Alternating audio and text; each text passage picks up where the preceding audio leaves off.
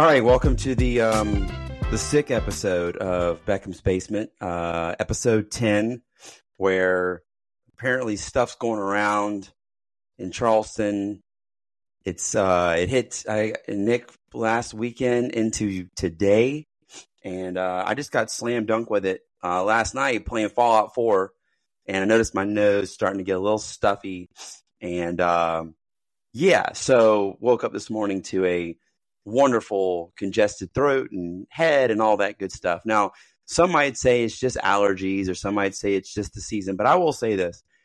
The whole Nick, the whole 55 one day and 78 the next is honestly messing with me. And I I got to say that is um that's Charleston weather in the fall and the spring and I, I that's when I'm the most sick. Yeah.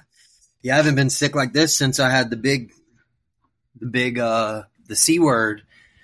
Big uh, Lebowski.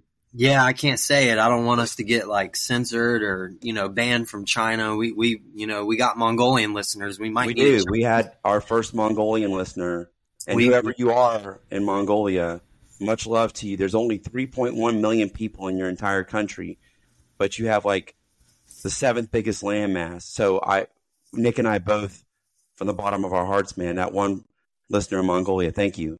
Yeah, no, we appreciate that. That's whoever you are. Please send us a message yeah, on Twitter. Tweet us at yeah at Beckham Basement. So B E C K H A M B A S E M E N T at Beckham Basement. If you're in Mongolia and you're listening, or if you're in in Indochina and you're listening, or wherever you're listening, yeah. tweet us, tweet yeah. us, tweet us. Uh, let us know what you think. Um, but the show must go on. You know, um, the WWE has had murders like Chris Benoit, and they still had Raw. So yeah. we can certainly work through a little bit of a cold, and um, you know the show must go on. So we so yeah. we're going to try and keep it a little bit shorter tonight, but um, we have a lot to talk about, so I need to get right into this. And for everyone, our voices, yeah, they're they're gone, man, but we're here for you. We're here for you. We we we do this for the people, by the people, of the people, with the people. So, yep, yep in Charleston. Yeah, for sure. the globe. Yeah, that's right. Um, Nick, what a hell of a weekend uh, in the Premier League. Uh, so we had uh, the first match. Let's talk about. We had Liverpool and Fulham basically um, going to all out war with each other, and I want your thoughts on this game because you know you uh, you already know mine. I don't know if any listeners want to hear my thoughts on it, but um, I was pretty pissed off with about 10 minutes to go. Very, very pissed. And um, you called it. You said they were going to equalize, and you said that the, the, the that the um, the go ahead goal was coming, and it did, and it happened in quick succession. So 87th minute, 88th minute, Liverpool go one down to equalize to equalize to one up. So what were your thoughts though? Because I thought Liverpool played, if I you know to summarize it, really poor in defense. Uh, Kelleher is obviously not Alisson.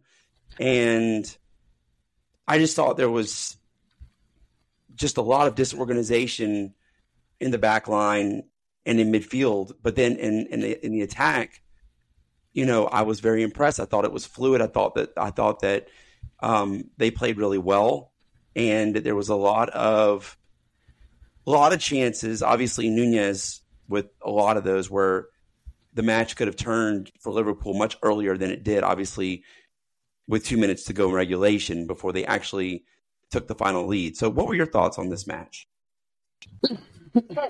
I had a uh, I had an absolute blast watching it. I was this was D Day. This was the night before I ended up getting sick, and uh, yeah, I was feeling great, man. I wish I could go back to that time, but that game was amazing, man. I was texting you the whole time. I knew you weren't very happy about it. It's uh, it's pretty um, it's not. I wouldn't want to say it's easy to get you get you going about Liverpool, but you know them going down one nothing or something. I know I can get some some shit, some crap talk out of you, man. So I knew you were pretty upset with that. I just deep down inside, man, it, they're too deadly offensively, man. You just you can never count them out. I mean, if it's Toulouse, if it's Fulham, if it's Luton, City, whoever, uh, you can count on them to to get some uh, some goals, uh, especially late, and, and, if they're down. Now, do we want that? Of course not. You always want four nothing. You know, in the first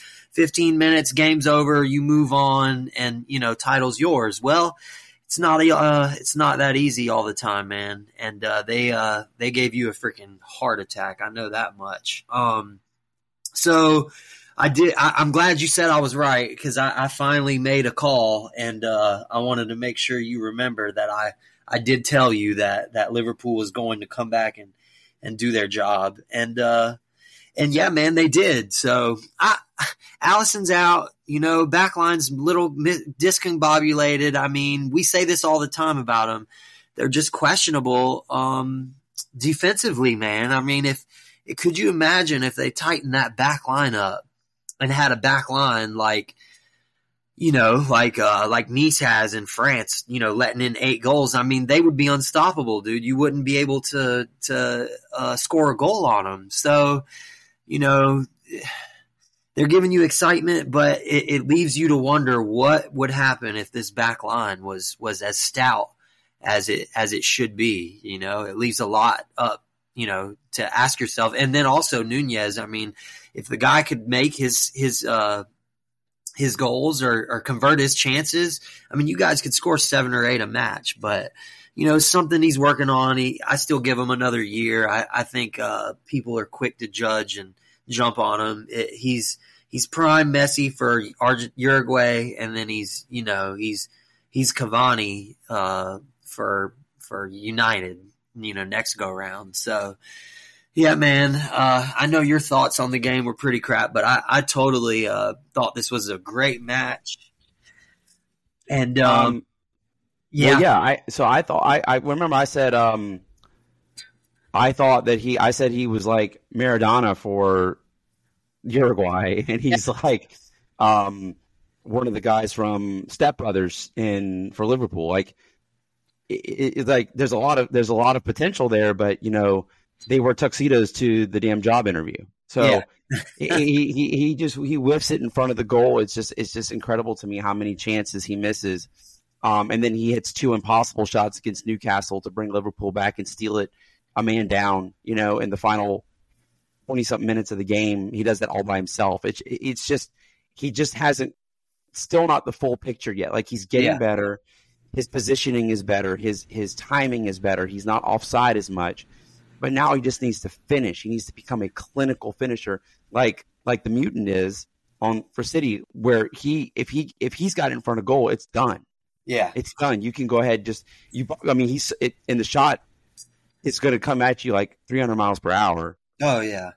So it's just one of those things where um, I want to say he he hit the woodwork once. He had two big chances missed, and out of literally the whole club, besides the goalkeeper, he had the worst score at, at a 6.4 just because of the two missed chances and the um, how many times he lost possession. I mean, he lost possession 19 times. So, yeah, there's there's some to be to be desired, left to be desired there, but I feel like you got yourself a gem, man. I I like Darwin Nunez and and you know, he just I feel like once he closes up those misses, then then you have yourself someone who's going to be deadly for the next 10 years, you know. Yeah, and the other thing too is, um, you know, he he pairs really well with Salah. Salah, yeah, uh, gives him a lot of assists. Salah seems to be less selfish. Yeah, with Nunez, I don't know what what what, what the, why that is because you know with Mane, a lot of times Salah would just you know kind of ball hog, and this is with Mane and Firmino specifically. But for some reason, with Nunez, I, I think it's because they have this similar pace, and and you know Nunez can get out in front of Salah and or vice versa, and they're able to connect with each other so much better. Now Salah's hit him with a couple of guaranteed s- sitters, and he's had some assists come off the board for him because Nunez has skied it over, shot it to the side, you know, left or right of the goal, the post. But um, yeah, I mean, I hope it all, all come together. The bottom line is Liverpool dominates statistically, but they they only win by one goal, and they do that at the very death. Um, the other one I want to talk about, you know, we city has dropped points now for. Well, we'll get to the, this um, the, the match from yesterday, but they've dropped points now. If you count yesterday, four consecutive weeks going back to before the international break. Uh, Liverpool is now far past them in the points, 34 to 30. Aston Villa beat them head to head on Wednesday. They have now passed them head to head. Aston Villa is in third, City's in fourth. And Arsenal now have opened up a six point lead on City, two over Liverpool and four over Villa. So Man City and um, Man City and, and, and uh, Spurs went at it then over the weekend, and you and I were talking about this um, on the last show. How Spurs usually give City uh, a fight. They usually are a mulligan, and they were again. Yeah. You know, City uh, Spurs lost today to West Ham in the London Derby, but then they they fall behind to Man City twice, I think. Yeah, and come back and equalize both times. So um, that was the match of the week or the, the last match of the week. And um, yeah, so Son scores, opens the scoring, then has an own goal. So he does, he, he, he actually responsible for two of the two, the first two goals. Yeah. And then Phil Foden and then uh, Lo Celso, he equalizes and then Grealish and then Kulusevski at the death, 90th minute, 3 3. Um, what were your thoughts on this game? Because this was huge. This is, but again, two more points drop for City, and um, so out of out of twelve points in the last four matches, they've gotten three, I believe. Yeah, three draws and a loss. So th- they've dropped nine points in the last four games. What are you, What are your thoughts on that and this match? But also, how many points City's dropped? Is it is this this is we? I made a comment to you yesterday, is where I want you to follow up on. I don't think this is the same city because I think they've lost a little bit of their hunger. What What do you think? I I mean, I've learned to kind of not pay attention to City at this point in the season. You're missing Kevin. There was no. uh They were also missing. um uh Jesus, the defender, holding midfielder. They were missing. um I can't think of it but it's one of Pep's guys. They were missing two. You're missing two key key players right now. John Stones just came back. Everybody has injuries, yes, of course, but I don't ever count them out. Um, I'm a non-biased fan. I could care less if City, you know, get relegated, or I could care less if they win the title. I mean, did I call a close race in the Premier League this season? Yes, I did. Would I like to be right? Of course, my ego wants me to be right. Well, you you you you got it right so far. It's it's very tight. Good. Yeah, you, you're right, and and I just want to say that you know, seeing expressions and seeing Tottenham fans celebrate this draw like it was a win, kind of, I, didn't like that because I want Tottenham to, I want, I, I want them to want more, man. I want you guys to want to beat them. I understand, you know, they're your, your daddy and, you know, they're your big, big brother, whatever you want to call them. You know, they own you, but you know, you guys started out good this season. I, I, expect to see a little bit more. Like you drew, don't don't let's not celebrate that, man. Let's get the win. So, you know, I maybe I'm just weird, man. I, I don't know. I, I definitely wanted to see uh, Tottenham pull that out because I want to see that that lead go even further. Because you got to remember, Arsenal was up eight or nine points last season in the Premier League table, and they did yes bottle it. So the the you know the six points is good. Yes, we're getting a good race, and and Kevin comes back in like a month. Uh, I think it might be Cancelo's who I was thinking about. He's coming back. You know, Stones is back. So I give him some time, but this is what the league needs is that separation. You need Liverpool up by four. You need Arsenal up by six. You need Villa, who just beat them at home on a Leon Bailey, you know, my guy from Jamaica and uh, you need CONCACAF. You need them to get that separation because you can never count City out. And and I see what you're saying about the hunger because it does seem just like something's off, man. Like like they're just not going all for it at the end. And I saw that in the Aston Villa game. I mean, they literally missed one chance, and it was Phil Foden. So it it was something to ask yourself, man. I, I just I, I think I can see what you're saying, and they're just on this run. I, I just wouldn't quite count them out yet, but we have ourselves, you know, some separation, and we have ourselves a good, a good little race here. Um, um no one's. I, I don't think anyone's. Um, I don't think anyone's counting City out. I'm just. No, no. They're, they're six points behind.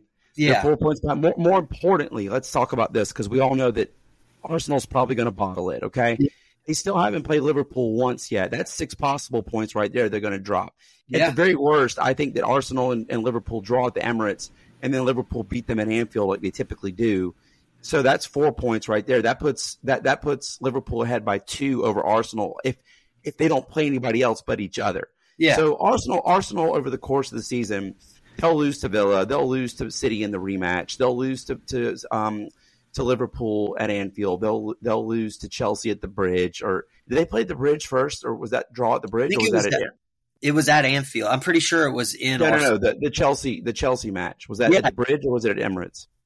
I- I think it was at Emirates. I'm I'm like 90 percent sure Okay. they need to go to the bridge. Either way, that, that match can go either way, and of course Yeah. they still they, they, they have to play Spurs. You know, it's it, look, Arsenal's going to bottle it. They did it last year. The, the important thing to keep in mind, I Arsenal will finish top four.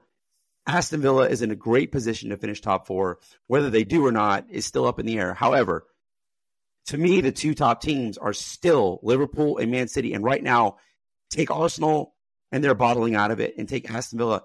Number one is Liverpool. Number two is City. Liverpool has 34 points. City has 30 points. That is massively important because we all know how many times the title has come down to one single point between Liverpool and City over the Yeah. past six, seven years.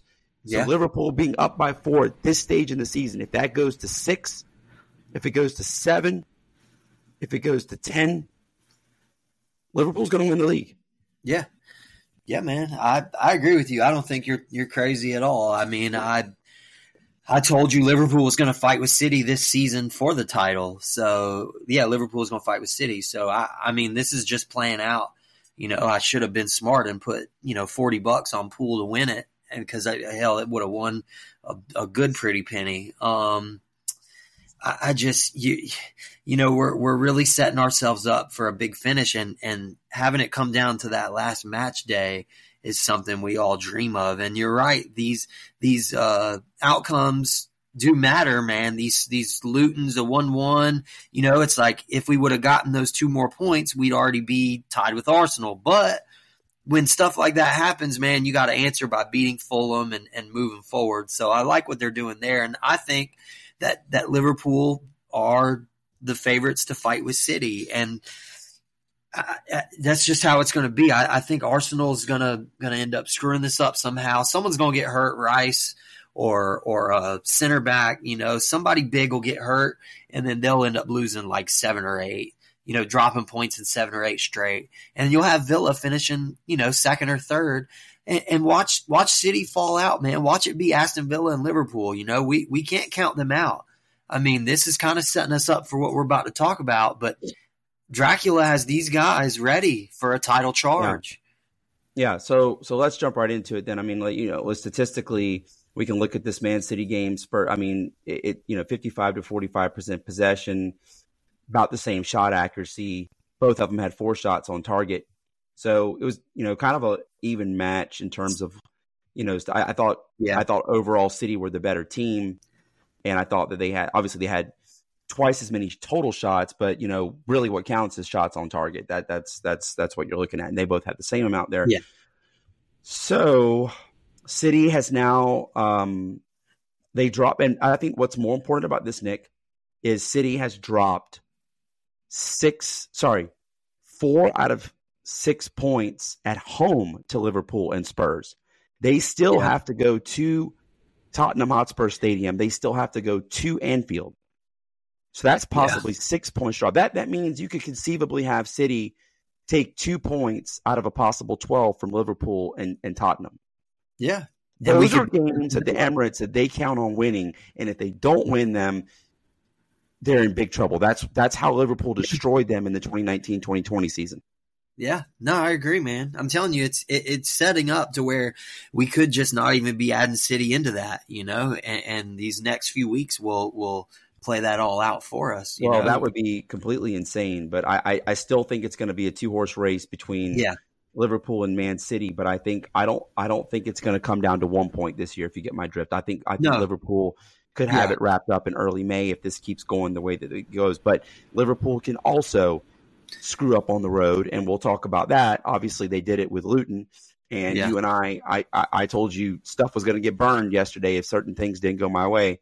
Yeah. and we'll get to that when we get to the week. But let's talk about Aston Villa real quick. They over the weekend took care. They they drew with Bournemouth, right? So we're thinking to ourselves, you know, Bournemouth, like what chance they have? They have um they're still in fourth place, but they have Man City coming up, right? But it was at it was at Villa Park. So they go on after the draw with Bournemouth and play the best match they played this season against Man City. They have 22 shots, Nick. 22 shots. Manchester City had two shots. Yeah. Two. Both of them on target, but two shots over 90 plus minutes. Yeah. Aston was- Villa, 22 shots, seven on target. Unbelievable how they dominated this game.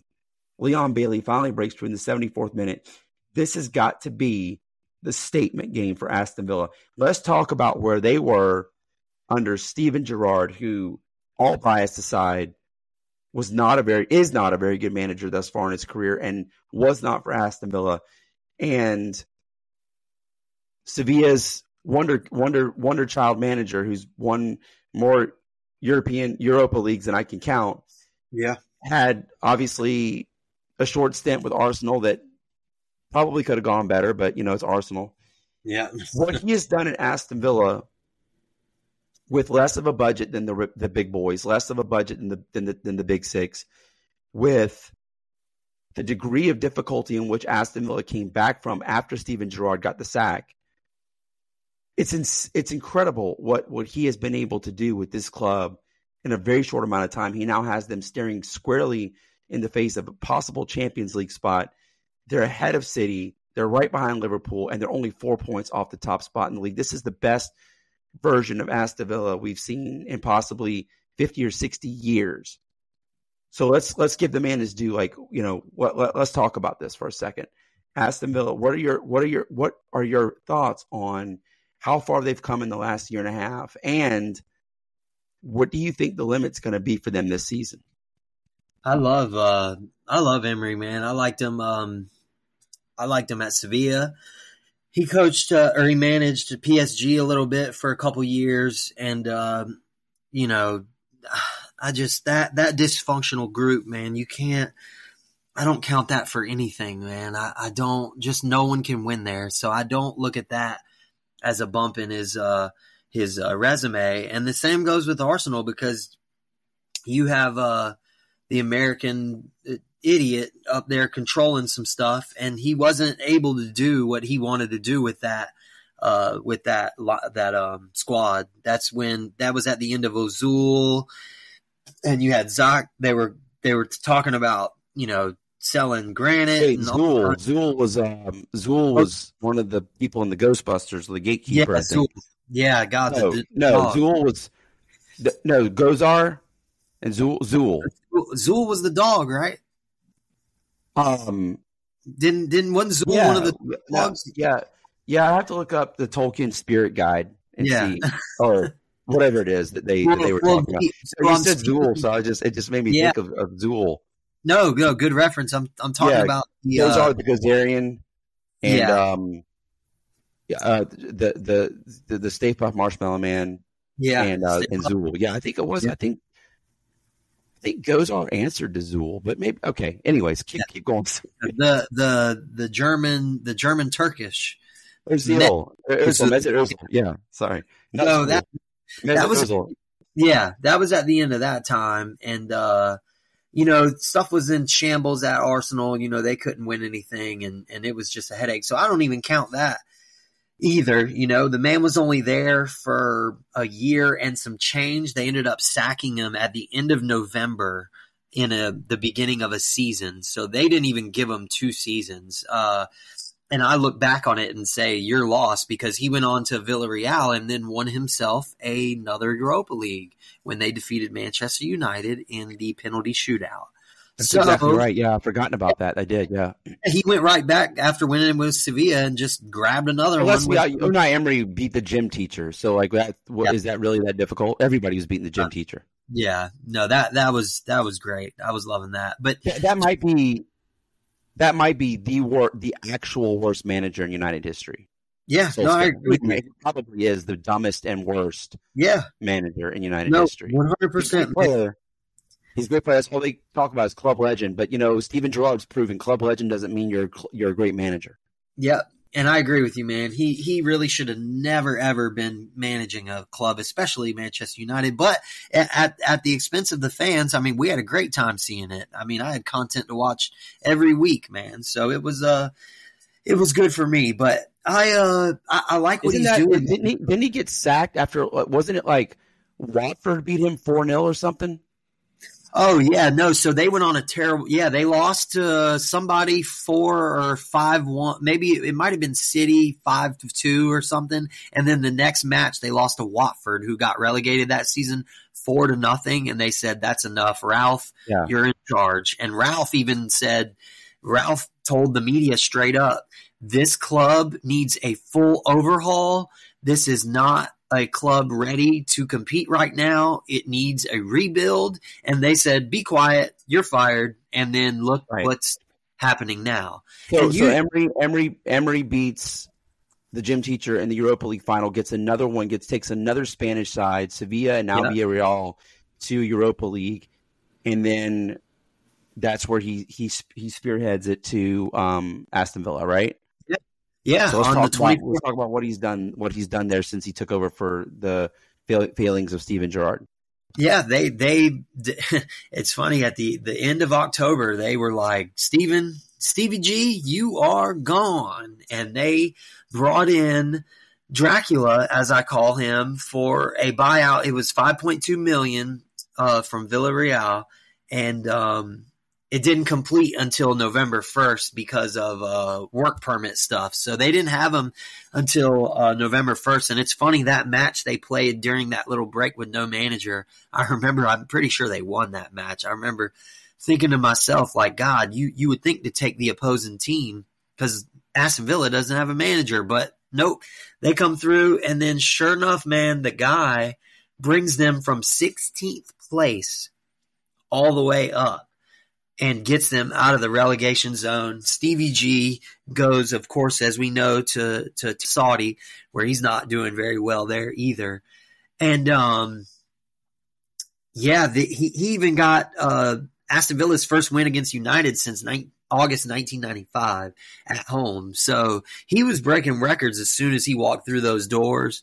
Um, this is one guy that I, I honestly think is one of the best hires for a club like Aston Villa in a very long time, man. I mean, you're you're talking about 16th place to look at them now in third, and and it doesn't look like they're stopping. I mean, they have the good the good uh, squad. They're in a European competition, and they're beating teams like City the way they did. I mean, they City didn't even have a chance. Like you saw those stats. I was watching with my own eyes, and I wanted to freaking poke my eyes out because City looked like they were just lost, man. It looked like you know Munich 1860 out there versus versus uh, Bayern Munich, man. It was it was a, a crap show, man. It was terrible. Uh, I have nothing bad to say about about Emery either because his tactics seem to work, man. The guy the guy sets up properly. He gives uh, the players who have been there, Leon Bailey and, and everybody, their chances, and uh, they, they've been answering for him. I mean, you see it So too. this is You- like, you- th- but yeah, to, stop, to not to interrupt you, but like, so No, Leon. Bailey gets gets uh, so he he- the stopping point for him was Leverkusen, right? So everybody said, well, he's Yep. going to be the next great Bayern player, but he never he never got past a certain level at Leverkusen. So then instead of going to a major German club or to go, you know, to to you know, flipping Real Madrid or Barcelona, he goes to a middle of the table English side, Aston Villa, and he's killing it. Yeah. Same thing with Tielemans. Tielemans was was linked with Liverpool at one point, coming Yeah. from um, Leicester, I believe it was, right? yeah, it was Leicester. Yeah. Yeah. And then you have Ollie Watkins, who is up front for them, you know, and that he's playing this 4 4 1 1 with Tielemans directly behind him in the number 10 spot, and Watkins is number nine. And he's he's scoring goals. I mean, he's he's um, you know his direct competition in that match was Erling Haaland, and, and Haaland was yeah. held scoreless. You know, Watkins obviously didn't score the goal. It was it was Leon Bailey, but Watkins has done so much damage this year. He's had a fantastic season. So yeah. it's like for those people, it's almost like Aston Villa is like the club that these these players like Tielemans and Bailey, they were supposed to be with these massive clubs. They didn't quite get there, weren't able to sustain because Leon Bailey came shooting out of the gun at Le- Leverkusen. Yeah. Like, I mean, he was. Um, they're like, oh, he's he's gone after this season, and yeah. then he got hurt or got t- he tailed off, mm-hmm. and then they, they he got he got to stay another year, and then he stayed another year. And they're like, well, hell, he's not going to be sold. You know, Bayern's like, well, you know, we he's he's past the point we don't really care, want him anymore. We they sign, you know, I, I I'm I'm out of order here, but I would say like that was around the time when they signed um the kid, the winger from uh from was it Lyon that they signed? It was close to Sané time, yeah. Leroy Sané. It was around there because because he went. Sané came. Sané came from Man City. Yeah, about three seasons but ago. I'm thinking of the I'm thinking of the other. The, uh, why can't I think of his name right now? He's played for the French national team. He's back in France right now. You talking about Dembele? No, no, no, no. Dembele never. He played. He went from Dortmund to Barca. I can't. Uh, I, Coman? Who? Kingsley? Kingsley Coman? No, he came from Juventus. See, I know where all these guys come from, but I can't think of this one guy. Uh, keep talking; it's going to bother me. So I can't. Yeah, about, I can't Um, yeah, because it's it's wow. Yeah, usually we we get this too. This is a good one. Yeah, this is a good one. Anyways, so what I'm saying is, this is like the second chance spot, right? Yeah, and all of them have excelled. And none of the, not like Tielemans, Bailey, Watkins, none of them have busted. They've been very, very good yeah. for Aston Villa. Whereas maybe they would have overstepped or outkicked their coverage, if you will, at Bayern or Real, and they would have been the next bust, the next Dembele or the next Philip Coutinho, God forbid, right? But yeah. they, but they, you know, sometimes you're better suited staying in your zone as opposed to, you know what I'm saying? No, no, of course. These guys like, found, these guys have found a system in the club that fit them, and it's working yeah. out in their favor. Yeah, it's almost like a group of misfits that were supposed to be massive, and they all assembled at Villa, and now they're kicking kicking tail, man. You know, not to say they're they were they came out to be bust, but you know what I'm saying.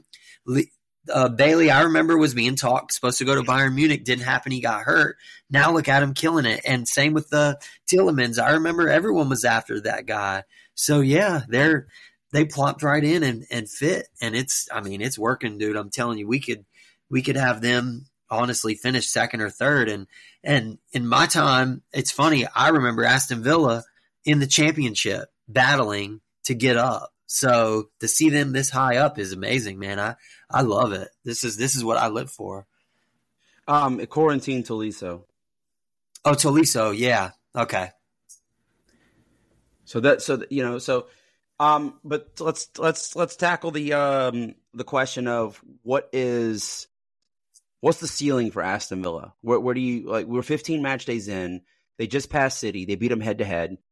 Um they're right behind Liverpool, right behind Arsenal. We have obviously 23 matches left. Yeah, but you got can Villa can Villa finish in the top four? Do you actually see them yeah. being able to do what, for instance, Brighton could not last year? And you know, at one time, you know, you had you know Brentford flirting with it, and you had um, you know, uh, I know Brentford was flirting with with Europe at one time, yeah. And yeah. you know those those clubs couldn't hold on to where they were. Brighton obviously did make it to Europe, but not not in the top four.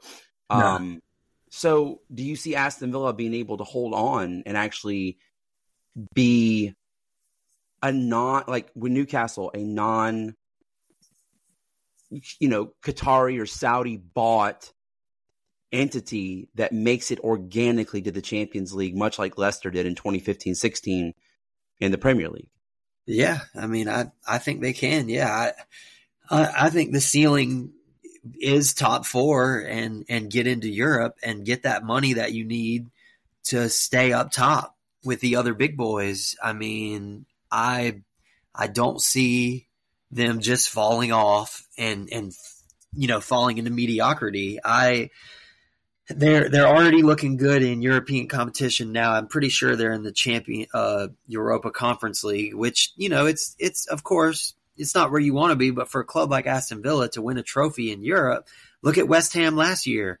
West Ham won a won a European trophy and did something that you know United couldn't say they did. So it, it's it's big. I think. I think they can win the Conference League. Do I think they win it? I I think they at least get to the final or the semifinal, and I'll go on the record saying that. And um, I I think a top four finish is definitely doable when you when you play City the way you did and and you win that match. I feel like you can you can count them in for any fight. I mean, th- any team going to play them is going to be like, okay, we need to play tight. We need to know what we're doing.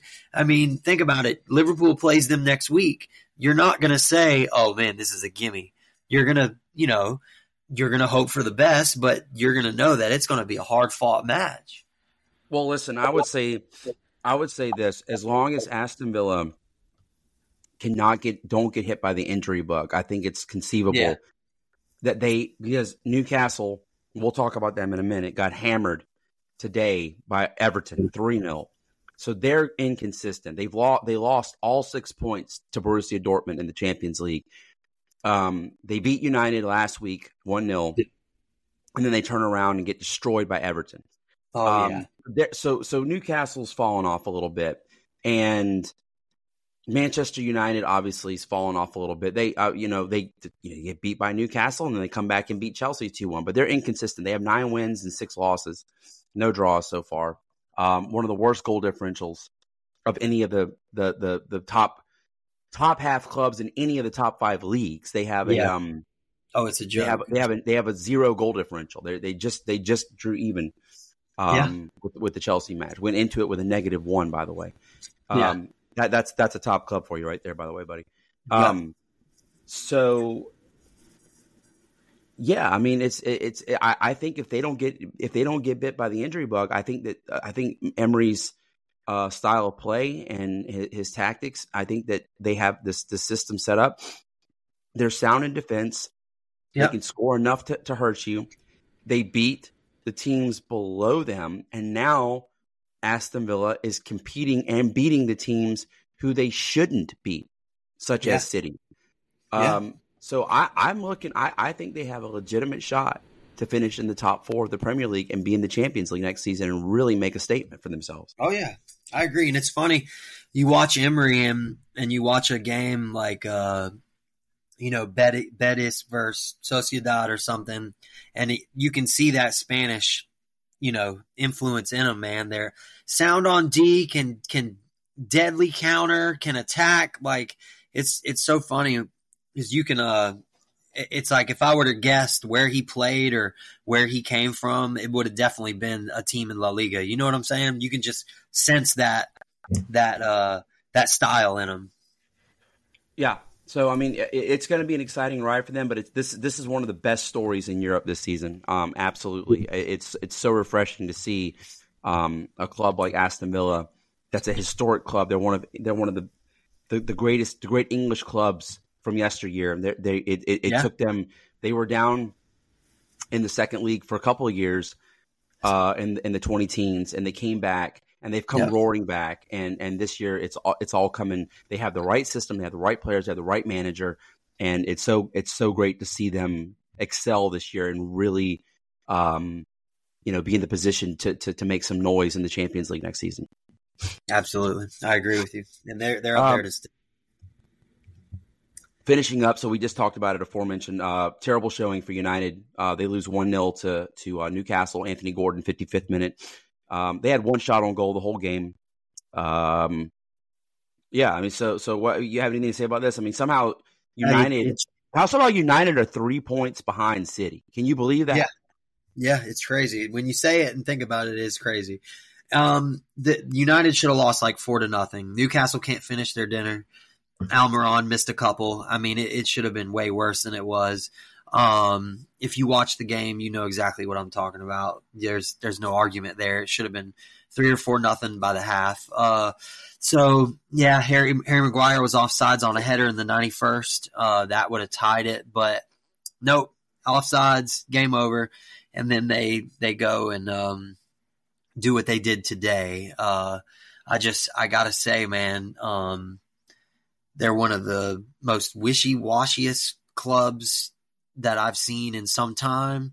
And I just, it's so hard to put your finger on them because you see a performance like United or something, or them against PSG where they shut them down, and then you see something like today where they absolutely crumble to a team who's close to your, dear to your heart, and they look terrible. Um, who's who's true? True. Who can we talk about True this? and, dear, true and dear to your heart is the Blues, Everton. They look Oh, yeah, so yeah. bad today. Yeah, I mean, I know we're we're talking about United match, but let me tell you, them transitioning from looking how they did against United into the Everton match today is ridiculous. I don't know how to think about them going into this champion Champions League match. Um, this team, I just I can't. It's it's like flip a coin, dude. As far as your picks go, um, you don't know what you're going to get. You just don't. So the ten point deduction, Everton would have twenty points right now. They that do you Yeah. realize they, that would put them in in in, in uh tenth.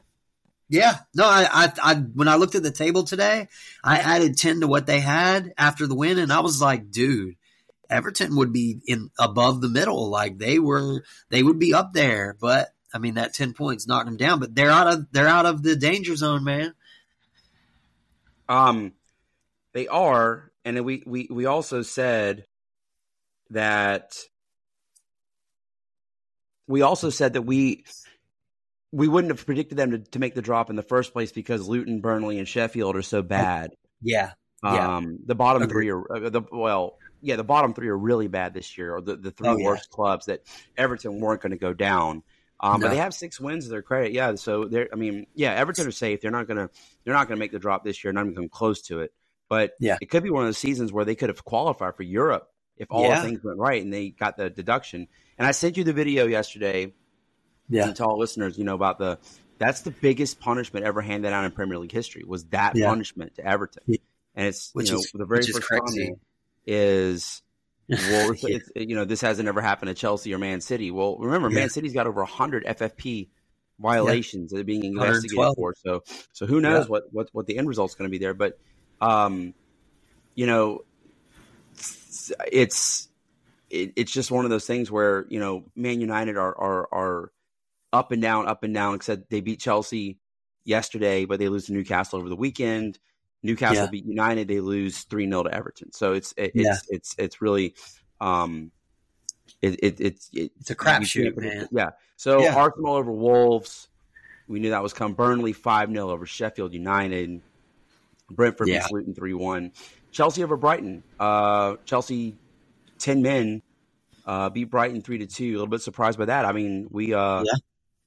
we thought for sure. I mean, Conor Gallagher, he got he got escorted off in the forty fifth minute, yeah, and they were able to to add another goal. Fernandez scored in the sixty fifth on a penalty, yeah. and uh, Joao Pedro got him to within one in the in stoppage time. But yeah, I mean, I think Chelsea overall played a played a pretty decent game. This, I mean, they they they had uh, obviously defensively, but um, thirty two percent possessions all they had, but they they had to because they had they're you know down to ten men, but they they played Yeah. it well when they got um when they had the disadvantage on the pitch. They they they were able to, to weather the storm. Yeah, absolutely. Yeah, down a man. I mean, my buddy Walker, I don't know if you're listening, but hopefully we'll have you on here soon. And he told me, he said, "Man, I got my boys, so give me a give me a prayer." And uh, of course, when I saw that red card, I was like, "Oh my god!" And thank God they went up three, and then they they held Brighton off because I I, I don't like seeing my buddies lose, but you know, taking Chelsea or, or depending on them for anything is is kind of not a smart move at the moment. Um, that was a good pick of of the match right there. But uh, yeah, that game, Brighton should have done more, especially up a man. You you figure they'll be a little bit more deadly, but Chelsea held on for dear life, man. And then you know you you see them play the other night, the other day against United, and they look completely discombobulated. So they're another one of those teams like Newcastle, except you know Chelsea's a lot worse. But you just you can't never put a finger on them, man. You you you don't know what you're gonna get. It's like a freaking uh, a, a box of um, that caramel popcorn where you get a prize inside. You might get a card, you might get a piece of bubble gum, you know, you might get a, a marble. You don't know. Cracker just, Jacks, yeah, yeah, Cracker Jack, yeah. You never know what you're gonna get, man. So, uh, good match for Chelsea, but then you just you look completely discombobulated the next match. So it's hard to give them props when they just can't string together a couple of good performances, man. It's really sad.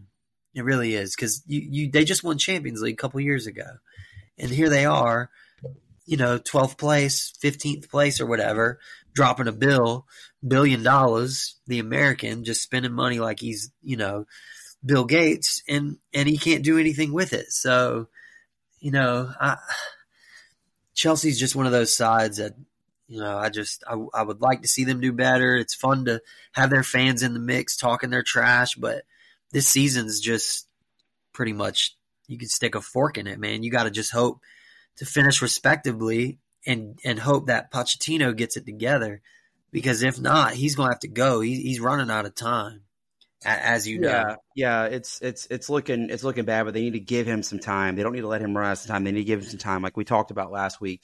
They got to give yeah. him more than one window. Um, yeah. You know, I we I, I did defend the decision to to keep him on and to truly, um, you know, I, I, I don't think that you need to rush this. I think you need to give him at least two yeah, seasons, at least three windows. Yeah, you know, give him, give him, give him this this coming January, so next month, and then give him the next summer, and then by next season he should have them definitely back in the top nine, so in the bottom or top ten uh, the top half of the table and, and, and competing for Europe again. That that's a minimum next season yeah. to, to, to keep yeah. his job. And if not, get rid of him, dude. I mean, that's yeah. I wouldn't even beg to differ. You know, just do it. So, so Nick, a, a lot of these results that this weekday the, during the week flipped on their flipped on their heads. Um, Arsenal barely survive against Luton, four three. Yeah. Liverpool uh, at the death make it 2 0 against Sheffield United. Yeah. Uh, Wolves beat Burnley 1 0. Burnley just came off of a 5 0 win over the weekend, and then they lose 1 0 to Wolves. Fulham in that shootout with Liverpool, they come out extremely pissed off. They blank Nottingham Forest 5 0. Yeah. Bournemouth and Crystal Palace, 2 0 for Bournemouth. Brighton, 2 1 over Brentford. Villa, we already talked about the upset over Man City. West Ham, we'll talk about this in a minute. So, United and Chelsea, just talking about Chelsea real quick. So, United beat Chelsea 2 to 1. Uh, you know, th- this Scott McTominay hits both goals. United, honestly, they they just I mean, Chelsea were just bad in this match. I mean, United had 28 shots. It's the exact opposite of what they play normally, other than possession which you know a lot of times you can have possession still get beat, uh, oh, especially yeah. if the other if the other club you know um, maximizes their counters. Uh, United dominated this game. I mean, you know, nine shots on target. That's triple what Ch- Chelsea had in 28 shots. I mean, yeah. What, what, did, what did you think about this one? Oh, it was this terrible. Is, we're talking about the two teams that just look complete opposite from the way they looked in the weekend. Yep. Yeah, man. It was. I mean, from the start, I honestly want to say Chelsea looked good maybe for 15 minutes of that match. And, um, you know, if you want to argue, not you, but someone wants to argue about it, you can, but you need to rewatch that match because there was nothing coming from Chelsea. And you got to think this is Ten Hag ball. This isn't some genius mastermind, you know, coaching this team to, to, you know, titles and and Champions League glory. You know, this guy is getting his behind drug around the European stage in Turkey, Germany, Denmark, and even in England at, uh, during his for his domestic league. So Chelsea just a terrible showing. I mean, nothing positive to say. United are going to be United. I don't have uh, this is just they just played better than a crap Chelsea and they won, and it should have been even worse than two to one. I actually watched this match.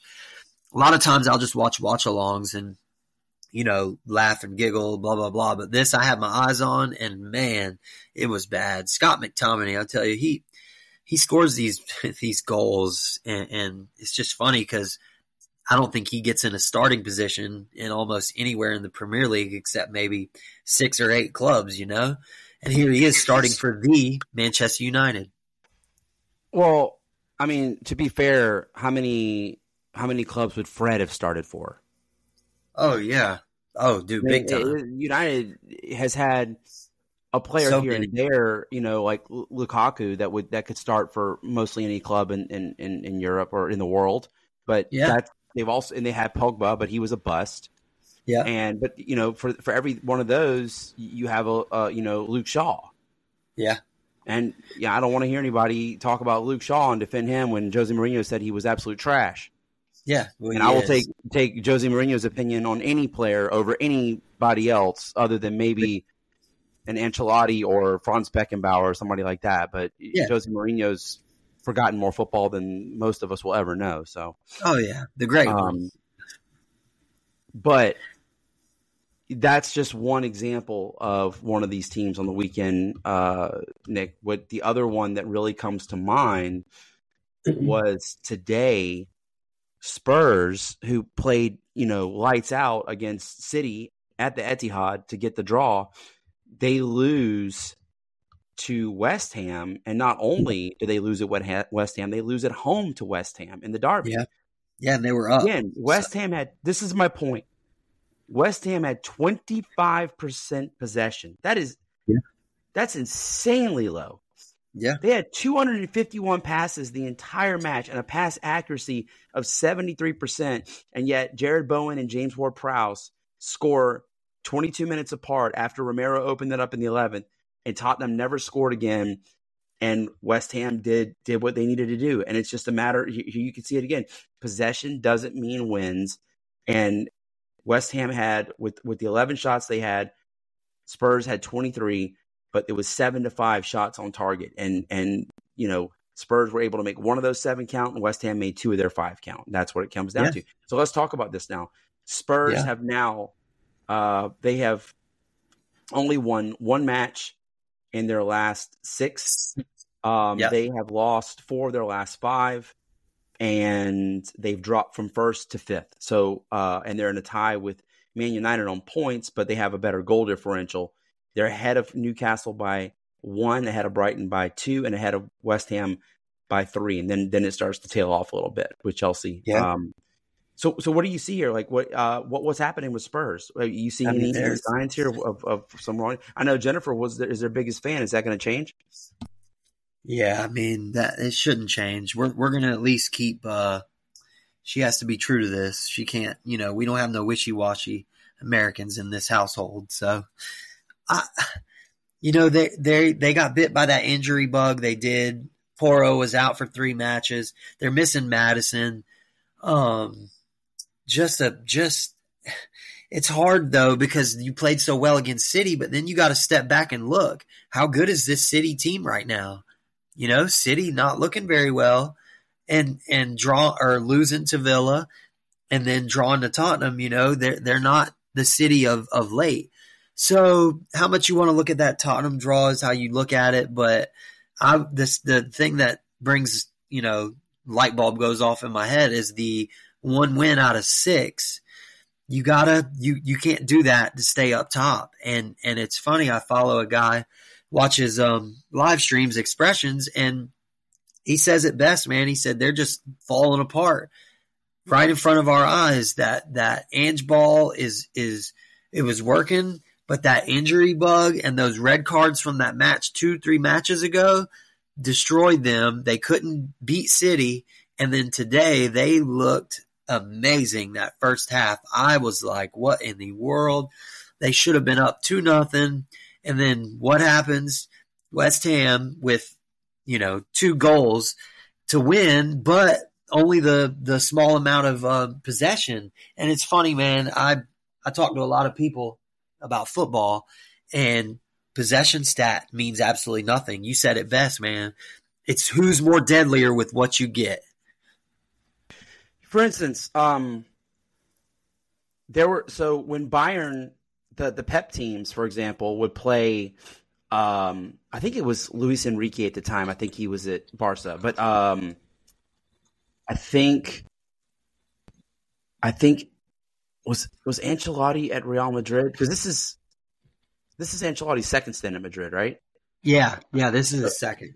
Yeah, so I think I think Ancelotti were, was was there, and and and he always made fun of the way he he said Bayern are are, are boring, and he would let when when they would play Real Madrid, he would let Bayern have seventy percent of the possession. Yeah, and and and and, and then he would just counterattack the hell out of them. You know, yeah, and win. At that at that time, they already they had Ronaldo and they had uh you know Benzema and you know he would just set traps for them, basically, if you will, right? Um, there's ten when Bayern have seventy percent possession against Darmstadt, they're going to win eight 0 But yeah. Real Madrid aren't Darmstadt. Real and Real Madrid are willing to let Liverpool or Bayern or City have more possession because they like Vinicius Junior, or someone like that, will catch you yeah. down the wing and will make you pay dearly because it yeah, only takes 10 seconds to make you pay and you can sit there with your build up for 20 minutes and get nothing. Yeah. And and, yeah. and, and, and and Real Madrid can snap their anyways, just Real Madrid, but Barca can do it. This is the old teams I'm talking about with the you know, Messi, yeah. Neymar, uh, Luis Suarez, those the, those guys, right? So yeah. Bayern would still have possession, but they would get their teeth kicked in um, because because they because uh, the the teams they were playing knew what to do once they dispossessed Bayern, right? Um, oh yeah. Um, so so that so this is one of those another one of those matches examples like 75% possession for Spurs and they lose at home. Yeah. You know? Yeah. Oh yeah, first half it was it was a story of the halves, man. First half amazing, second half completely fell apart. And I witnessed it, man. I watched it firsthand. And it's crazy uh if if anyone else is watching it, you just kind of felt that West Ham was going to do something. And sure enough, I think it was like a, might have been a deflection on the first one. I can't remember. Uh, you know, I'm head's foggy, but I, one of them was deflection, and it was just like, what? Okay, they deserve that. Now they're probably going to go up and win. And sure enough, they got that goal for the win. And Tottenham just heads down, man. Heads down FC. They go down. It's like they have no fight to come back, man. I mean, they did it versus City, but you know, we got to spotlight City and say that this isn't the same one, you know, same City we know. So, yeah, th- this match possession meant nothing, and West Ham just knew how to finish their food, man. Well, I mean, it's definitely uh, something. Spurs are, are, in a tailspin, so they need to figure something yeah. out quickly. Um, just six weeks ago, we were talking about how he could pot- potentially be up for manager of the year. Um, so we talked about, you know, we've talked about before on this program that Conte rage quit middle of the season, right? Yeah. Um, not that this guy's going to rage quit, but like, do you think? And I want to make a so there's there is a recent there's a recent comparison to this. Um, not the same exact results, but just hear me out, okay? Back in 20 16, 17, or so, whenever Peter Bosz took over for Thomas Tuchel at Borussia Dortmund, I think it was 15, 16, 17, 17, 18, I think it was. Yeah, 17, 18. Yes. Um, they want, like, they were destroying people. Yeah. And they were, I think they were top of the table. I think, and, and then Borussia Mönchengladbach beat them six to one, just annihilated them and Peter Bosz was sacked before Christmas. He went from top of the table in the Bundesliga in like October, mid October or something, early October, to out of a job before Christmas. And so, do you do you see Spurs getting the seat getting hotter at, right now and, and, and with with Tottenham, or do you think this is like? I mean, this is this is a bad run of form, man. We can't. There's no way you can deny this. Nah, I don't. I don't think it's time to panic. I mean, if anyone, if you're a Tottenham fan, you're you're used to some pain, so you got to just buckle up and let this play itself out. I don't. I don't see him rage quitting like Conte or anything. I know you're not implying that's what you're thinking, but th- this just this is just a little bump, man. I mean, for them to be up was just that beginning of the season, you know, uh, wonder kind of results for for a club just getting their uh, feet in. Harry Kane being sold, a lot to prove, and you just got to give them some time, man. I mean, Tottenham will still finish, you know, four to six, four between four seven, but I don't think it's time to start, you know, really panicking. I mean, you can't you can't just be all in and you know he's winning manager of the month. We're talking about manager of the year, and next thing you know, he's you know let's sack him because he he's uh he hasn't won in six matches. Um, you got to give him this season and give him time. I, I think they bounce back. I think whenever um, they get back healthy, get Maddison back because you got to remember Maddison was one of the pickups of the season, man. So far, absolutely, absolutely one of the signings of the season for sure. Time, yeah, and and that was easy to see. So you gotta you gotta give him a little bit of time. Let Maddison get back and uh and and see what he can do with Tottenham. But I, if I was a fan, I wouldn't start. I mean, you're so used to getting bantered and battered. I mean, what, what it's just a little bit more. Okay, well, looking ahead, um, doesn't get any easier for Spurs. They play Newcastle on yeah. Sunday, so they so uh, so here, right here's a test. Right, Arsenal, Aston Villa. That's a battle of the top three right there. Yeah. If Arsenal drop points there, Liverpool have Crystal Palace. Liverpool could be in first place by by week's end. Yeah. Um, City, I will make a bold prediction here. City's losing streak and their draw streak will come to an end. They play Luton Town on Sunday morning. They will. I think they will win that seven 0 Bold prediction. I think all their frustrations will come out. Yeah. Um, but it won't be enough to get them past anybody else. No. Uh, I think they'll they'll stay uh, depending on what Arsenal do with Villa. But I think I think Villa is going to beat Arsenal, and I think Liverpool's going to beat Palace. So I think Liverpool's going to be in first. Arsenal's going to be in. Well, actually, Ars- uh, Aston Villa will be in second. Arsenal third, and City will be in fourth. Yeah. What are your thoughts? No, I, I, I think that's about right. I mean, it's time for Arsenal to slip up. I mean, they they got that lucky win with Rice scoring that goal with no time left uh, against Luton and uh, City is a two goal favorite against Luton Town. So, you know, hundred bucks wins you seven dollars if you take City. So, um, yeah, man, I, I, like I like what you're saying here. I think uh, Pool definitely can handle Crystal Palace. It'll be a low scoring game. We won't get all the excitement like we saw in Fulham, and um, it'll be a, a battle. But Pool will pull it out, and um, I think City win, and then uh, Aston Villa will beat Arsenal, and then you'll get all these teams will start to moving on up, moving on up like the Jeffersons, man. The Jeffersons, yes, yep. George, closer um, to the top. George Jefferson, they finally got it. They finally get a piece of the pie. Yep, yep, and that's um, one more match I do want to talk about real quick before we yeah. get off the Premier League. We've been talking about it way too long, um, but we need to talk real quick about Everton and Chelsea. How do you see this one going? So this is obviously a big match for Chelsea. Everton are like Everton's just trying to avoid regu- re- re- uh, relegation. They've already pretty much done that. This is at Goodison Park, so um, how, how, do you see this one going, man? Like this is this could go either way.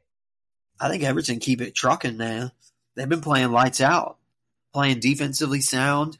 Newcastle couldn't even even bother them at all.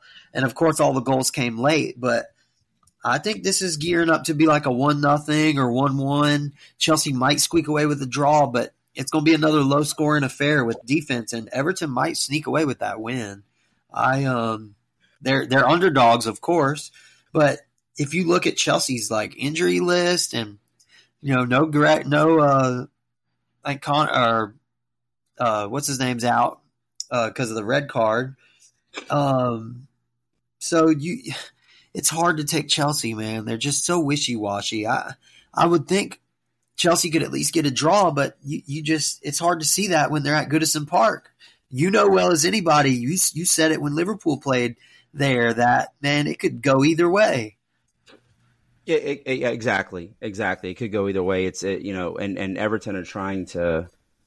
Um, they're mad yeah, they're mad. They they they're pissed that they got to, they, they took a fall that a lot of other clubs probably should have taken as well. Um, yeah. So we had we, real quick uh, jump into the Bundesliga. Um, we start off with a with a banger of a match on Friday, which was Cologne and Darmstadt. I mean, woo, uh, one 0 Cologne win that. That basically, you know, for Cologne, it gets them out of the bottom three, which which first time this season, I think that's that's the case for them. Uh, but for, but more or less, I told you the only big game that we had. So Leipzig took care of business. They beat Hoffenheim, uh, Heidenheim. Sorry. Um, a little bit of an upset here with uh, Bochum beating Wolfsburg.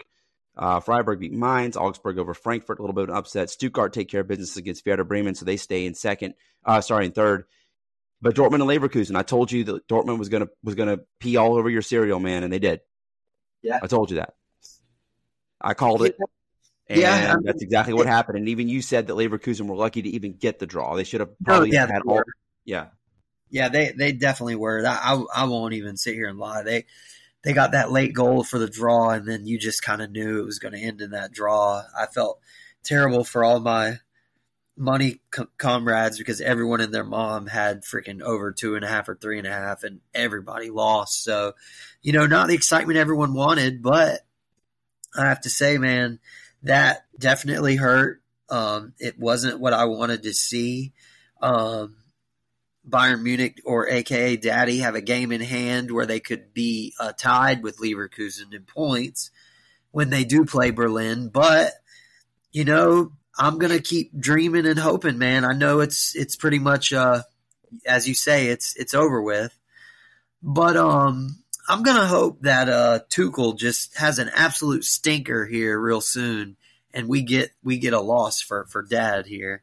so That's what I'm for. the match that we didn't have, the ninth match, was snowed out because Munich was like basically Antarctica, and so that would have been Union Berlin, who probably would have Yeah. got promptly blown out at the Allianz Arena, probably five 0 um, Yeah. So there, so now uh, Leverkusen's still on top, but Bayern have a game in hand, and they have a better goal differential. So um, Yeah. I was only wrong that Bayern would not be in first at the end of the week because they didn't play. So Leverkusen Yeah. are still your Bundesliga leaders.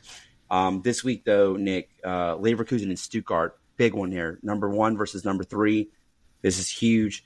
Also, five versus four. Dortmund versus Leipzig. That that's massive. I so and then Frankfurt plays Bayern. So Bayern will win. Bayern's going to beat Frankfurt four 0 Uh, I have. I think th- this this is a very tough one to pick because this one is at the MHP Arena, and Leverkusen are slight favorites but I'm going to say that Boniface has a brace and Florian Wirtz adds one more. I think that Leverkusen and Stuttgart have a little bit of a, a shootout. I think Leverkusen win three to two.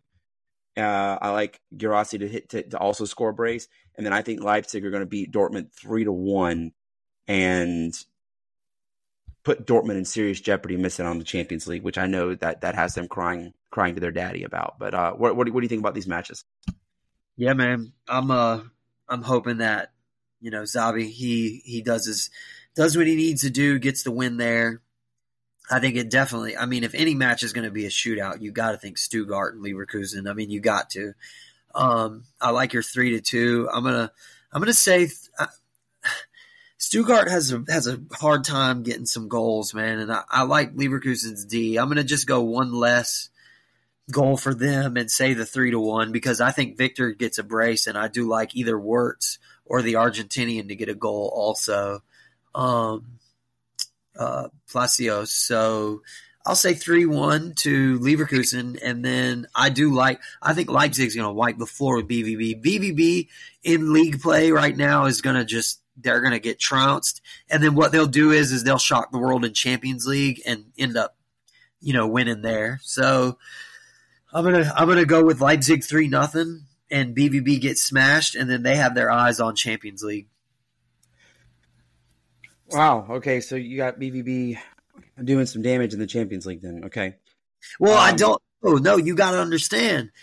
Me and BVB is that round peg in a square hole. I mean, no matter what I think's gonna happen, you can mark it as opposite because it's just as well as you and I know. BVB has been Because they're doing schizophrenic, man. They got they got dual personalities. Yeah. So so for me to say they're going to crap out in Champions League just this one last match week, sure, could it happen? Of course, because it is BVB. But by God, are they really going to make wait till the last one to screw it up?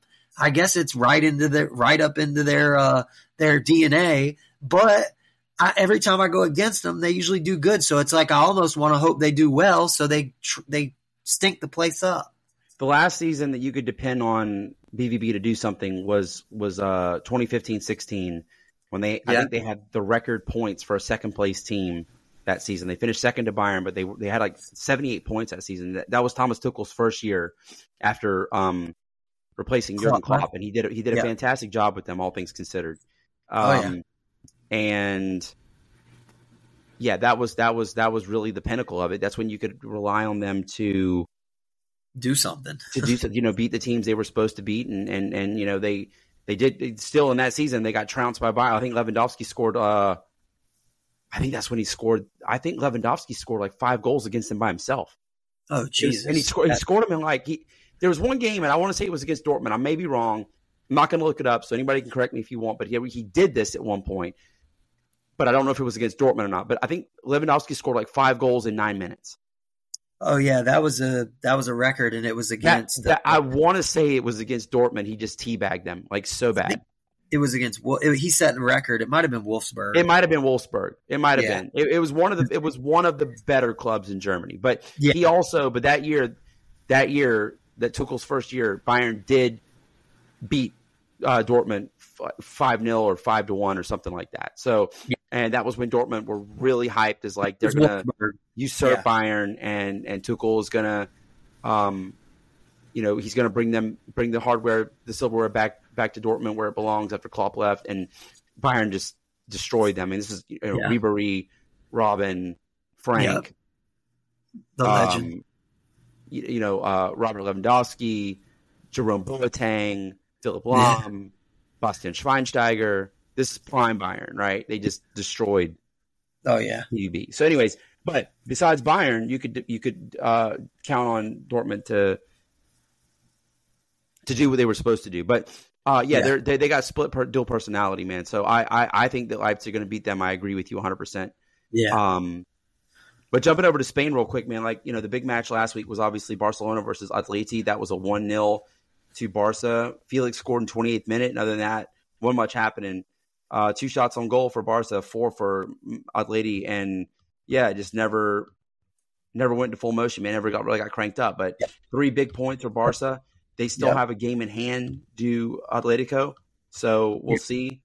But um, still two two horse race between Real Madrid and Girona. They both won over the weekend. Girona beat Valencia. Real Madrid beat Granada. So yeah, um, tied on points. This week, Girona have Barcelona. Huge matchup. That's uh, second place versus third place. And let's see. Um, Villarreal play Real Sociedad and Real Betis plays Real Madrid. So, yeah. um, on those things, I so I think I think this is the, this is where the little fairy fairy tale comes to an end for Girona. I think Barcelona will beat them two to one, and huh? Real Madrid's going to beat Real Betis three 0 and Atletico will beat Almeria one 0 Yeah, sorry, Villarreal will beat Sociedad. Sorry, Sociedad will beat Villarreal two to one. Sorry, yeah. Okay, yeah, Girona Girona played today and they sat everyone, only brought on some the stars at the end, and they of course advanced in the um, in the cup there in Spain. I, I am going to go with a shocker here, man. Barcelona's a big favorite. I'm talking about Hunter wins you 50 on Barca. I'm going to go. I, I, would take a draw or Girona to win here. Um, I just I don't see it from Barca, man. That one nothing against Atleti something tells me this could be that trap game, man. I know it's it's in it's in Barca's backyard. Could it be? Could it be the flu talking? Of course. Could it be the 102 temp? Maybe. But I'm gonna say I would take Girona win draw, and and and we can uh, all laugh at this later. I, they're just such a good team, and they're gonna play up to Barcelona, man. This is a big match. This is their in, in their backyard. Uh, they're they're everyone wants to beat Barcelona, and I just I think Barcelona hasn't been able to finish. Man, they haven't been able to finish. A lot of one nothing, two nothing. Hell, I mean they lost to Shakhtar this season in Champions League. So you know I'm gonna give Girona a chance. I'm gonna I'm gonna say we'll say one one or one to two to Girona. I want to I want to go with a win draw. Uh, I can't quite put my foot on the win, but I do think it's going to be a close game. You know what? Screw it. I'll say 2 1 to Girona, and I'll be sure to, you know, put five bucks on it. Definitely put your five bucks on it. Yeah. Um, I got five on it, as the Luniz used to say. Yeah. All right, so um, Italy had a couple of matches this past week that had some had some standing to them. Juventus beat Monza two to one. That was uh that was a, that was a much needed result for Monza because it looked like you know when I predicted it like Napoli and Inter had draw written all over it, but Inter go down to Naples and absolutely hammer Napoli three 0 Calhanoglu, Barella, and Thuram score um, about they scored three goals in 41 minutes and starting with Hakan. And yeah I mean they just took every advantage of of the, of what Napoli gave them. And Yeah. Inter now and Juventus still neck and neck. They both in their last 5 undefeated. It goes way further than that actually. It goes way beyond the last 5 but we're just looking at what what's on form for the last 5 the only Yeah. draw of course was to each other. Yeah. So two points still separate Inter and Juve, and the return Thank fixture will be at the San Siro. So that's something to look forward to second half of the season. But um, yeah, Inter. I mean, did you did you what did I mean? We talked about this in person about Inter and Napoli. I mean, I was shocked by this result. I Inter Inter Yeah. just keep surprising people, right? I mean, this is um. You know the lineup comes. You know you have, like I said last week, that three-five-two is is is is deadly for them. They just know how to play. Dom, Yeah. Darmian, Acerbi, and de Vrij, and then Dimarco, Mkhitaryan, Calhanoglu, Barella, and Dumfries in the middle, and Yeah. Lautaro and Thuram up front. That is, they- they're they're they're solid. They're sound defensively. They have two excellent um, scoring threats up front, and their midfield is about as rock solid as it can get. You have Mkhitaryan and Calhanoglu that are excellent passers, have great vision, are great on the ball.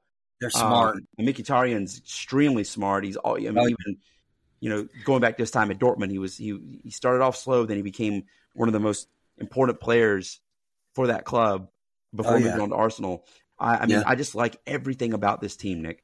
Yeah, no, I, I agree with you, man. I'm I'm starting to fall in love with the inner squad. I I, I really am. I I gave Napoli a slight chance. I didn't um I didn't think Napoli would win or anything, but you know the zero to three, the score line was was was really bad. I mean, not not many people expected that much of a beatdown because you got to think, man.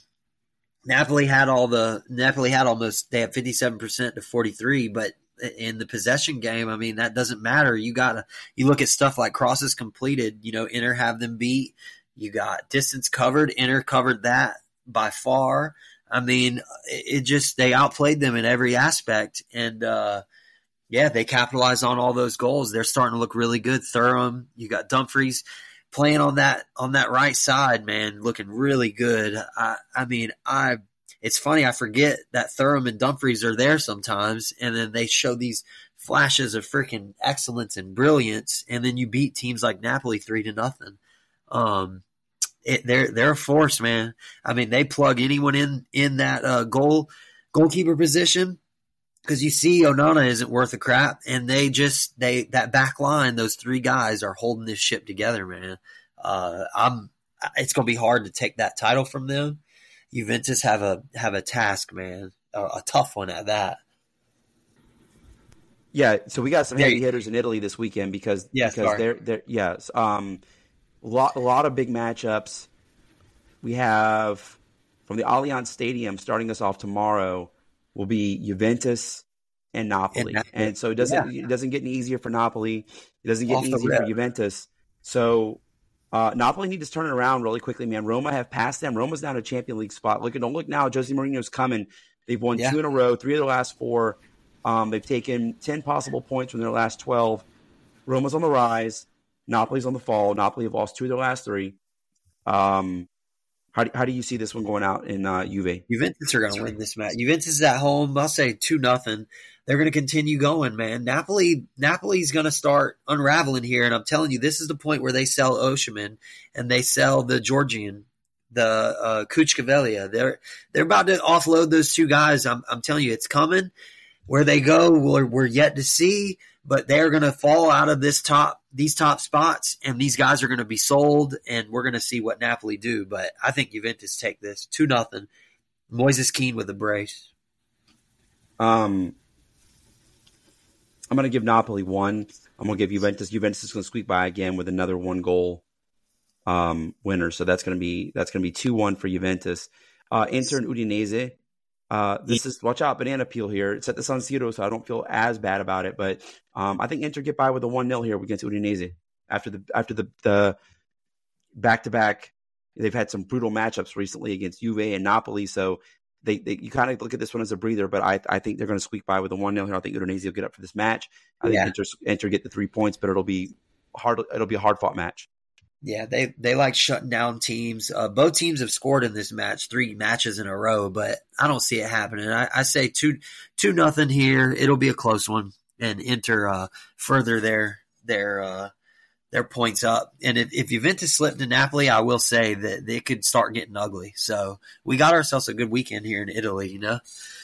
yeah. Um, so another matchup will be uh, Atalanta versus Milan. This is going to be in Bergamo and actually Atalanta are favored.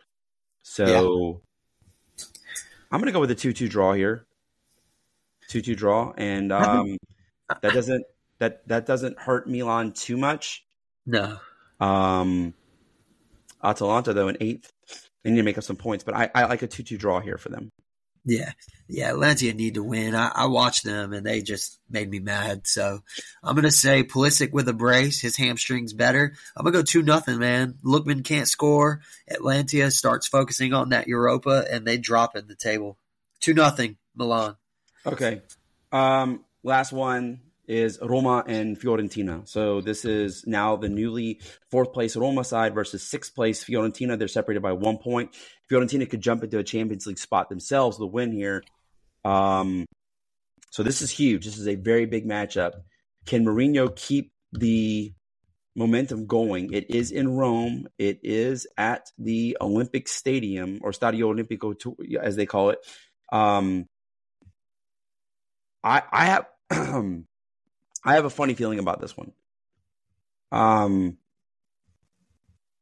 this is what like I know Roma's in form, but I think it's I think it's going to come. I think it's going to be nil nil. It's going to come down to the wire, and I think Roma's going to win one 0 El Shaarawy at the death. Dude, you you ain't telling me nothing. I could totally see that. Uh, how many times do we see Roma do something like that too, man? I mean, hell, the way they lost to to Inter was on an 81st goal, one nothing. So who's to say they can't get 80, 82nd, 83rd themselves for the win? Fiorentina just played a Coppa Italia match where they were losing to Parma. Yes, Parma, Serie B side, and they a had to come good back. one, a very good Serie B side. Oh, very good. Yeah, they'll be they'll be they'll be promoted. So we'll see them next season up. But they took them. It took them Beltran, a River Plate player, to come in and take control of that. They they tied it two two to two, and then they had to win in penalties. But they're a little tired from that. I'm going to say uh, one nothing, like you said, but I'm going to go with the the early goal curse. Lukaku with a goal in like the 20th minute, and then it just ends one nothing. Fair enough. Um, Nick, we we have uh, so that that that you know basically wraps it up for the league. I won't, won't talk about France this week. We have something much bigger to talk about. Um, we had a relegation in Brazil this week, uh, Nick. First time in 111 years. I want you to talk a little bit about that because I know South American football is one of your great passions. You showed me the clips. The city was on fire. It's a really bad situation down there. Can can you? Uh, uh, this is something that we need to talk about and comment on because it's historic and it's it's sad. And the closest thing I guess you could say, you know, you said it last night was Hamburg being relegated, but Hamburg was relegated after 50 plus years. This is yeah. over a century. So, can you talk a little bit about this?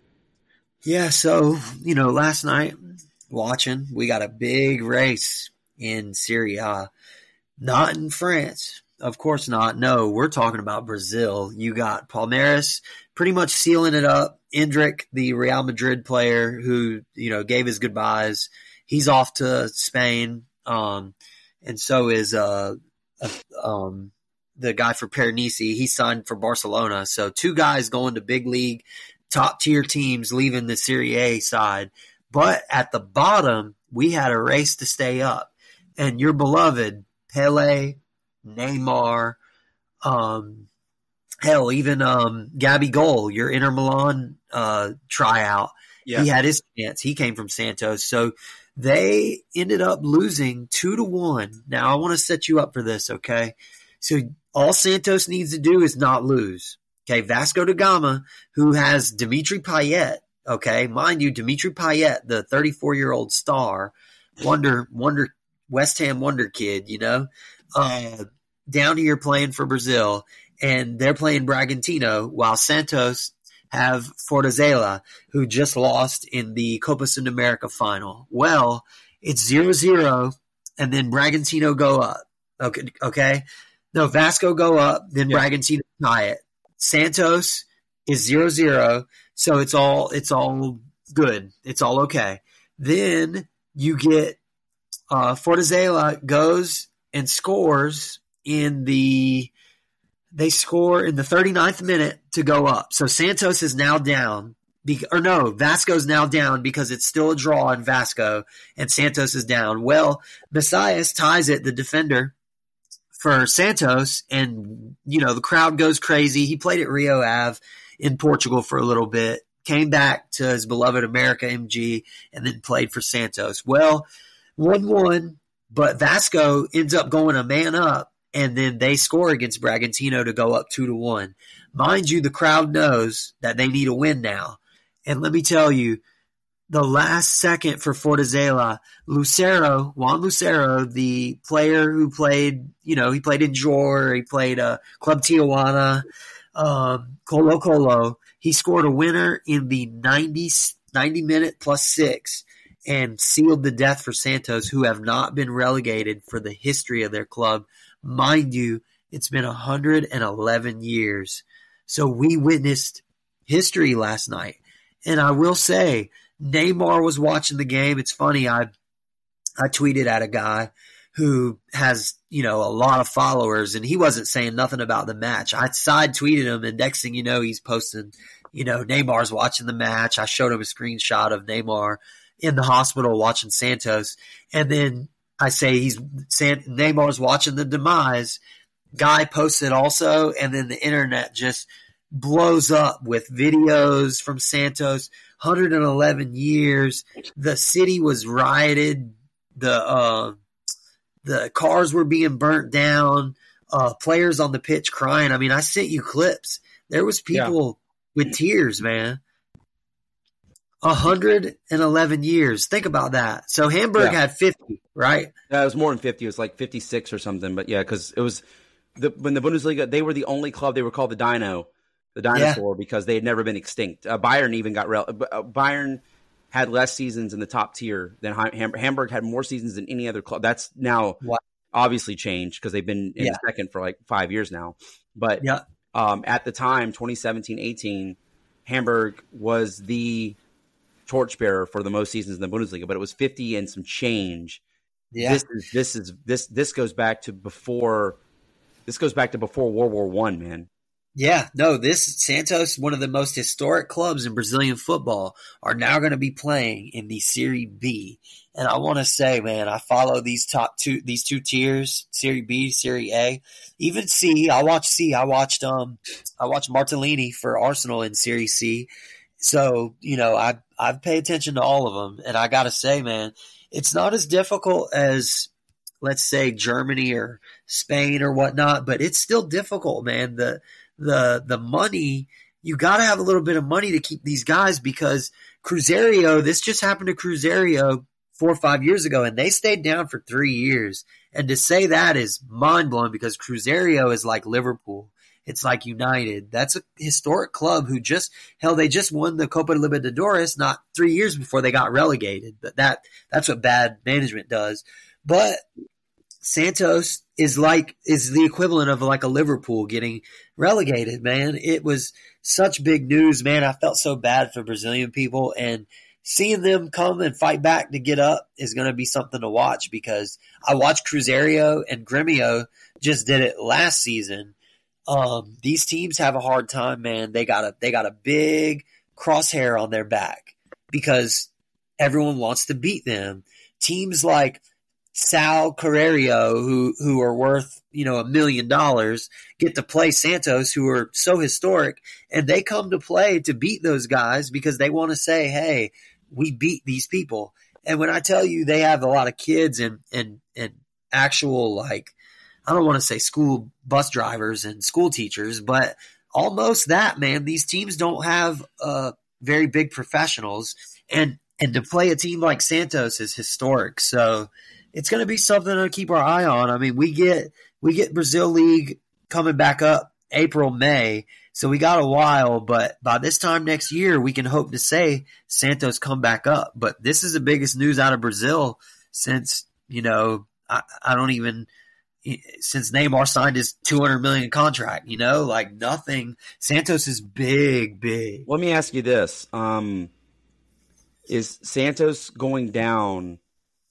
Is this a situation like with Hamburg where they go down and they stay down, or they, or do you see them coming back up immediately? If is this no, one of those? Question. Is this good one of question. those um slip on slip on a banana peel and break your neck type of things, or? No, it's going to be like Gremio. They'll come right back up. I I, don't think they're going to stay down because I watched their youth program too. They have an amazing uh, uh, tournament in January with the under twenties. I actually watch it because you see a lot of talent. I mean, Andrey Santos, he's on Chelsea, uh, Liverpool. You guys were looking at a guy on Fluminense who played with the under twenties. That tournament, Santos is a team to reckon with. They are very good, and a lot of these youngsters are going to get their chance to shine for this team in Serie B. And they do good. I I see them coming back up. Sporting uh, Recife, they come back up, and then it's going to be a close ma- close spot for the bottom t- for the last two spots. But I think uh, Santos comes back up, and I- will remember that it's the tenth episode, and I'll, I'll clip it. And uh, when they come back up, I can say I told you so. But Santos is too historic, man. They're too good of a kids, way good. Well, here's the thing: how did it come to this for Santos? Why are they? Why did they find that? Why did such a historic club that produced so many great players, yeah. as you mentioned, get to the spot where they were? I mean, that's not the way it was with Hamburg. Hamburg was a um, a very slow decline over the course of about ten years that yeah. culminated in their relegation, where they escaped nearly like what what happened with Santos? What was the demise? Because weren't they pretty good still when Gabigol was playing for them five six years ago? Yeah, yes, yeah. Santos was was doing good, and you'd see him in Copa Sudamerica, and they'd be in the top tier or top you know top eight or so, but. They lost their last three. They even lost a game to Internacional uh, seven to one this season. It's just their defense, man. They couldn't. They I don't want to say mismanagement or mismanagement of funds, but they didn't per, when they got rid of their their players who were scoring goals or doing well, they wouldn't replace them. Um, they brought back a player who played on Toronto from uh, Venezuela, and he ended up playing really well for them and winning them some matches, but it just wasn't enough in the end. And and it's a good question, man, because I can't wait to see someone with a lot more access to a lot more data and maybe who can talk to people, but I'd love to know how they crumbled this deeply. From what I see, it was just a lack of replacing your top players because a lot of these guys leave and go and play overseas or or whatnot, and you got to replace them, or you end up losing eight to to teams like Internacional, and and then you just you look crazy. So it's going to be good to see a deep dive. I will say, uh, I think it was just not replacing your top stars. So I guess it can go a little bit under mismanagement, but I do see them coming back up because their youth program is just top notch. That's just like, you know, Leon or something. I mean, they're, of course, they'll go down and suffer for a little bit, but Santos has such good kids.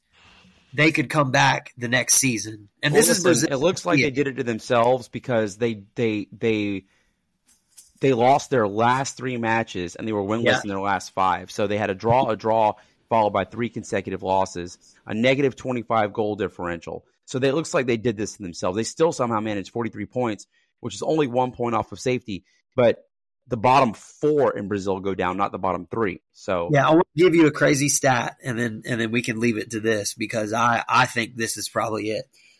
The club had ten managers in three years. Let me repeat that.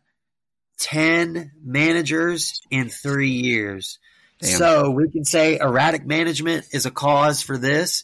And you can thank the owners, man. Hey, Neymar, open your pockets, buy your club, pay some manager to stay, and get your club up, buddy. Well, at the top of the table, we we, we talked uh, a couple weeks ago about Botafogo being in first. Oh, epic collapse! Yeah, so they oh, they they're winless in their last five as well. They they they weren't much better than Santos. They had four draws and they lost their last match of the season. They end up finishing in fifth, six points off the top of Palmeiras. So, um, yeah, they had a complete and utter. That that's the and the only reason to bring them up is because we talked about the American who owns Botafogo is the same guy. Yeah, who owns, owns Lyon, who are also about to be in very very dangerous position in France. Oh, big time, dude! Botafogo is literally one of the biggest collapses that I've witnessed myself, and I watch a lot of football. Man, I'm talking about if you count one, two, three, four, five, six, seven, eight, nine, ten, eleven matches without a win in their last eleven, you cannot do that and be at the top of your table because you will bump fumble it and it's crazy, man. Like, why do you do this and give it to Palmeiras, who win it all the time? This was a complete and utter, just com- just epic collapse, dude. I mean, they they'll forever be etched in my my head for how terrible their last eleven matches were. I'm talking about loss after loss. Not to mention they drew six in a row. So, yeah, man, this end of this season was great. They gave me something to watch at nighttime. Yeah. I tell people all the time I love my night matches, Colombia and Brazil, but last night was historic.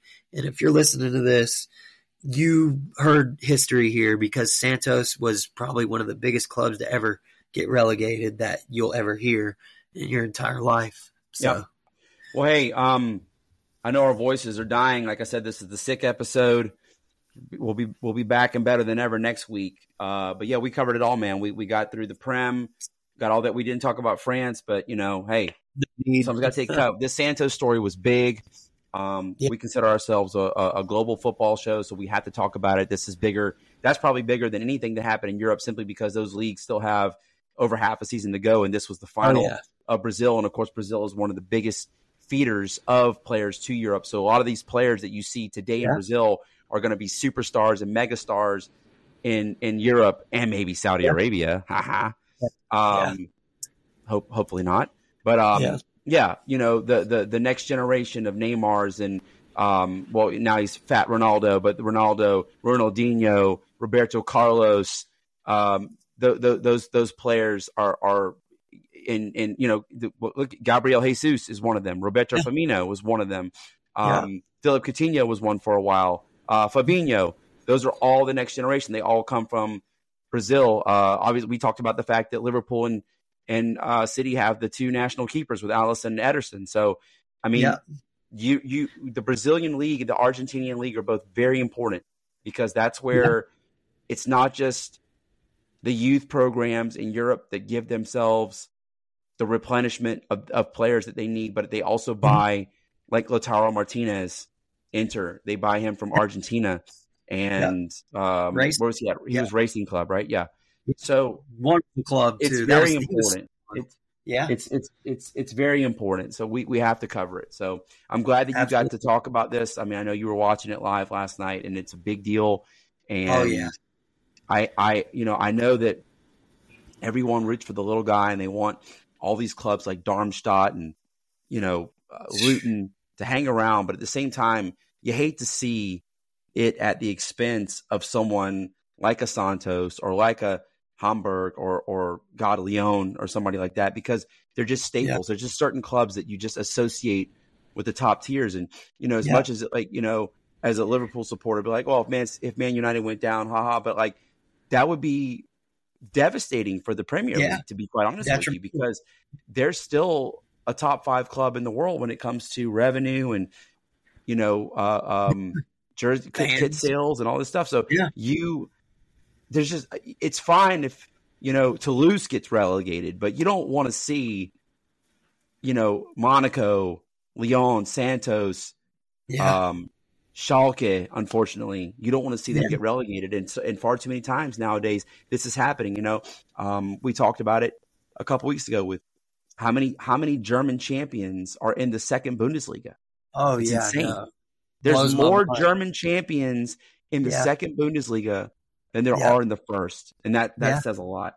Oh, dude, it's it's mind blowing. So it, Yeah. it's definitely something that we we enjoy keeping up on here on this podcast, and and we love bringing it to you guys, man. I I that that made my week. I mean, not a good way, but to see Yeah. something historic like that happen, and just knowing it's it's going to be turned around very quickly for Santos because it will.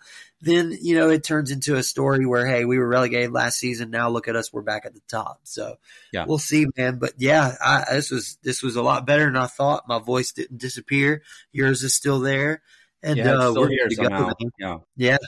Well, we got Yeah. through it. Um, again, we'll be back- back better next week, and um, yeah. So I'm gonna turn the lights off in the basement. Nick, thanks for joining me as always, and um, yeah, we'll see you guys next week. See you guys.